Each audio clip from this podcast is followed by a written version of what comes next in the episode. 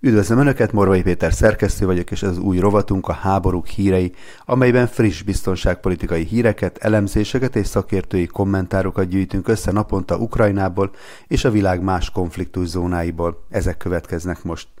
Újabb támadás a Krími híd ellen.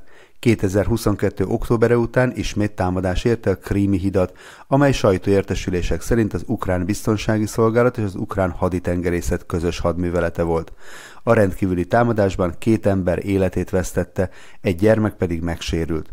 Oroszország terrorcselekménynek minősítette a támadást, Vladimir Putyin orosz elnök pedig azonnal cselekedni kezdett.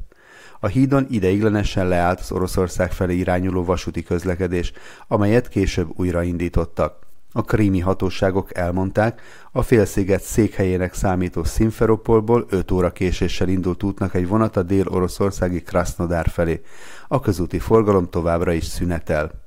Szergei Aksionov, az Ukrajnától elcsatolt Krim Moszkva által beiktatott vezetője arról számolt be, hogy a félszigetet az oroszországi Krasnodári területtel összekötő híd 145. pillérénél úgymond vészhelyzet keletkezett.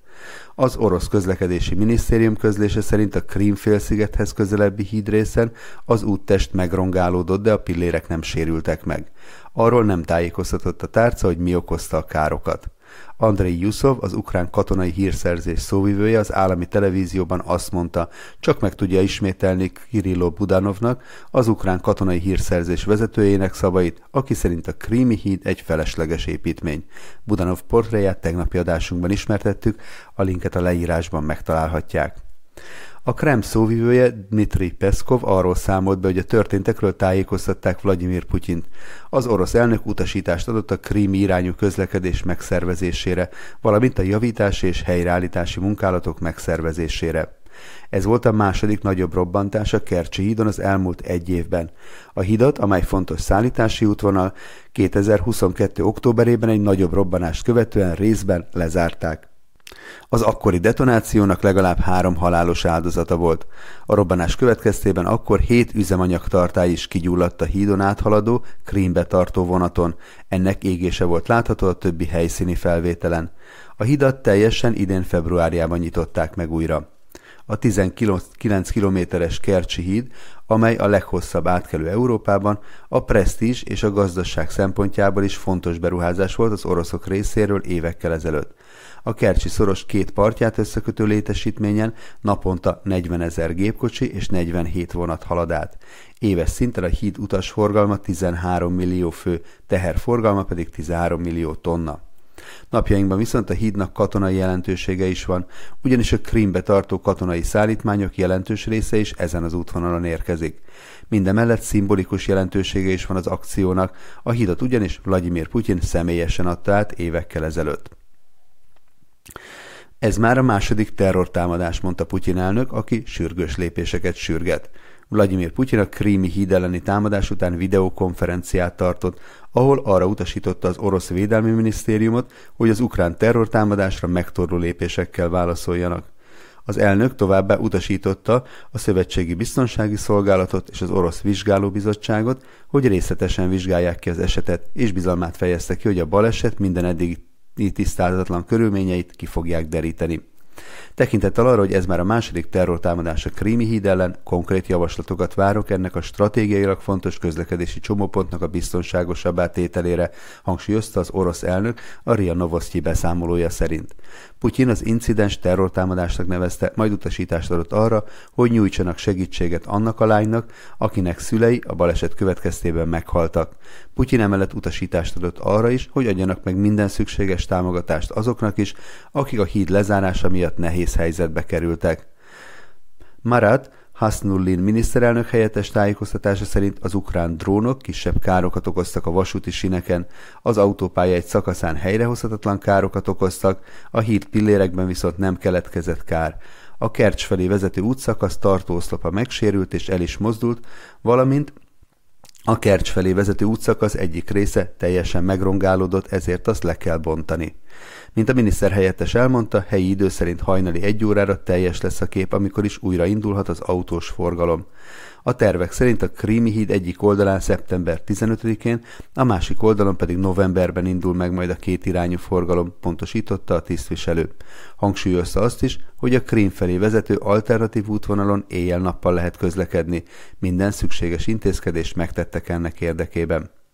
Szergály Aksionov, a félsziget vezetője elmondta azt is, hogy a Kercsi kompátkelőn hét komphajó működik, és intézkedéseket hoztak a sorbanállás megszüntetésére.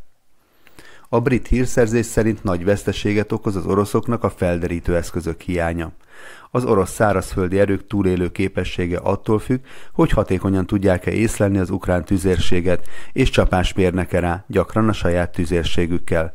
Ennek a megközelítésnek kulcsfontosságú elemei a löveg elhárító radarok, amelyek lehetővé teszik a parancsnokok számára, hogy gyorsan lokalizálják az ellenséges tüzérségi vonalakat, áll a brit védelmi minisztérium legfrissebb hírszerzési jelentésében. Megjegyzik azt is, hogy az orosz hadsereg egyre nagyobb hiányt szenved az üteg elhárító radarokból, különösen a legkorszerűbb ZO 1 M-ekből. A britek úgy vélik, hogy az oroszok jelenleg csak töredékével rendelkeznek annak a számnak, mint amennyivel az invázió kezdetén rendelkeztek. A New York Times szerint Ukrajna fegyvereinek és katonáinak 20%-át elveszítette az ellentámadásban. Sötét képet fest Ukrajna jelenlegi helyzetéről egy a napokban megjelent riport a The New York Times-on. Amerikai és európai forrásokra hivatkozva azt írják, hogy az ukrán ellentámadás első két hetében Kiev fegyverei és katonai, katonái 20%-át elveszítette, köztük számos csúcskategóriás NATO országból származó eszközt. A veszteségek az utóbbi időben mérséglődtek ugyan, de még mindig 10% körül vannak. Alap így folytatja. A veszteségek láttán az ukrán hadvezetés kénytelen volt taktikát váltani. A legtöbb szárazföldi műveletet leállították, helyette inkább tüzérségi rendszerekkel próbálják meggyengíteni az orosz harcászati képességeket. Emellett a mégis megvalósított szárazföldi támadások során is lényegesen körültekintőbben haladnak az ukrán csapatok, különös figyelmet fordítva az aknamezőkre. A lapnak ukrán katonák is nyilatkoztak.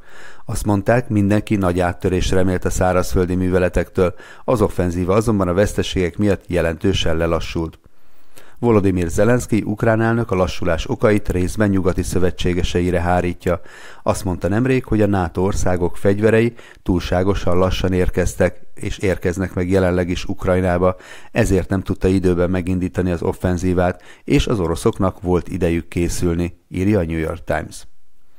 Erősíti fegyvergyártását Ukrajna, hogy orosz területeket támadhasson.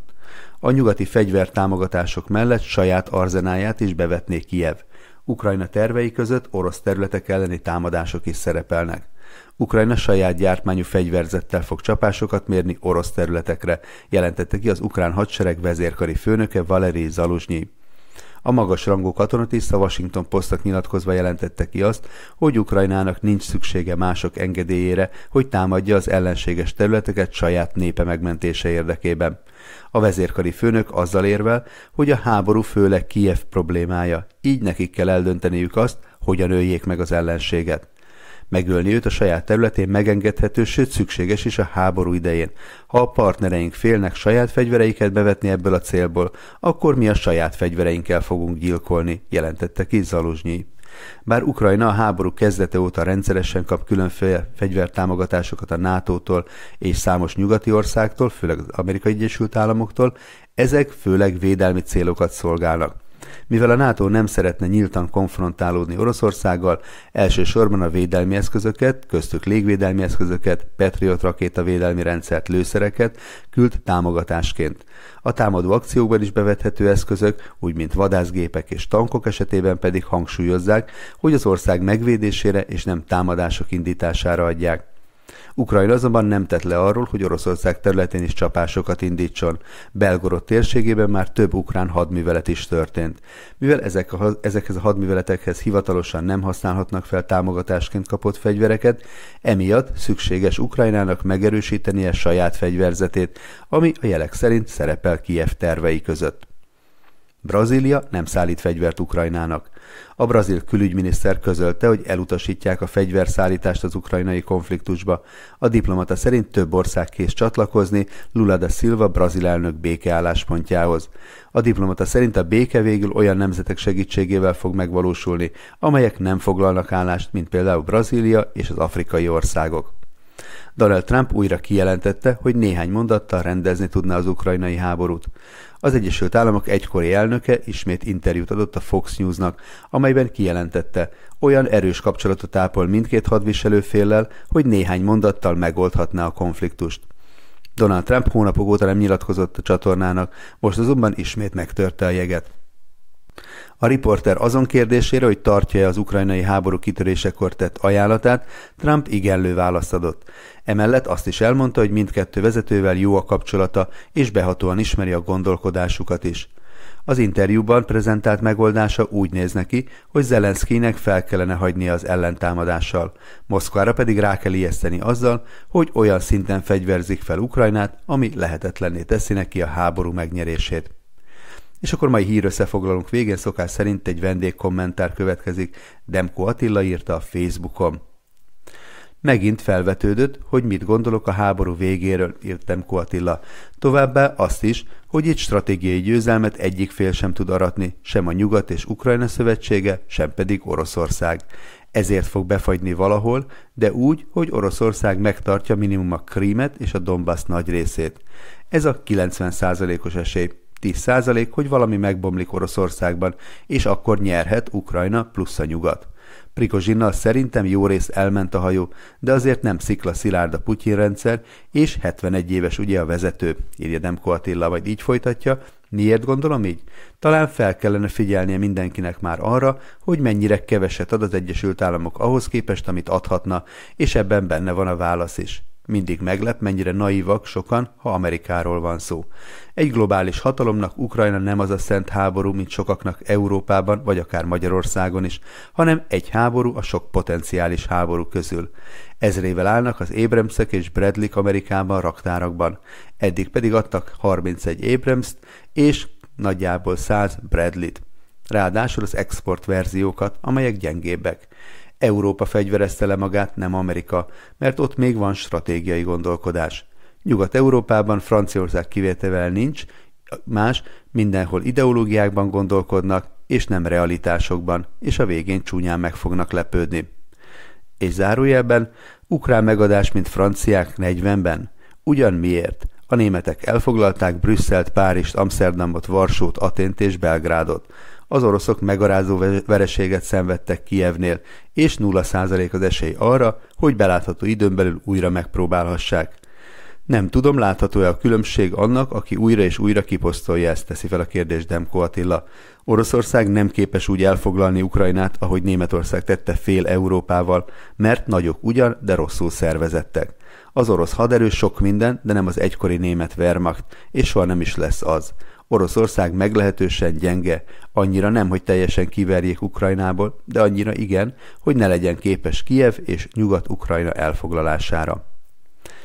Ez volt tehát a háborúk hírei 2023. július 18-án Morvai Péter szerkesztőt hallották, várom Önöket holnap is friss hírekkel. Ha szeretnének ezekről és más adásainkról előre értesülni, kérem iratkozzanak fel csatornánkra, és állítsák be az értesítéseket is. Köszönöm megtisztelő figyelmüket, találkozzunk legközelebb is.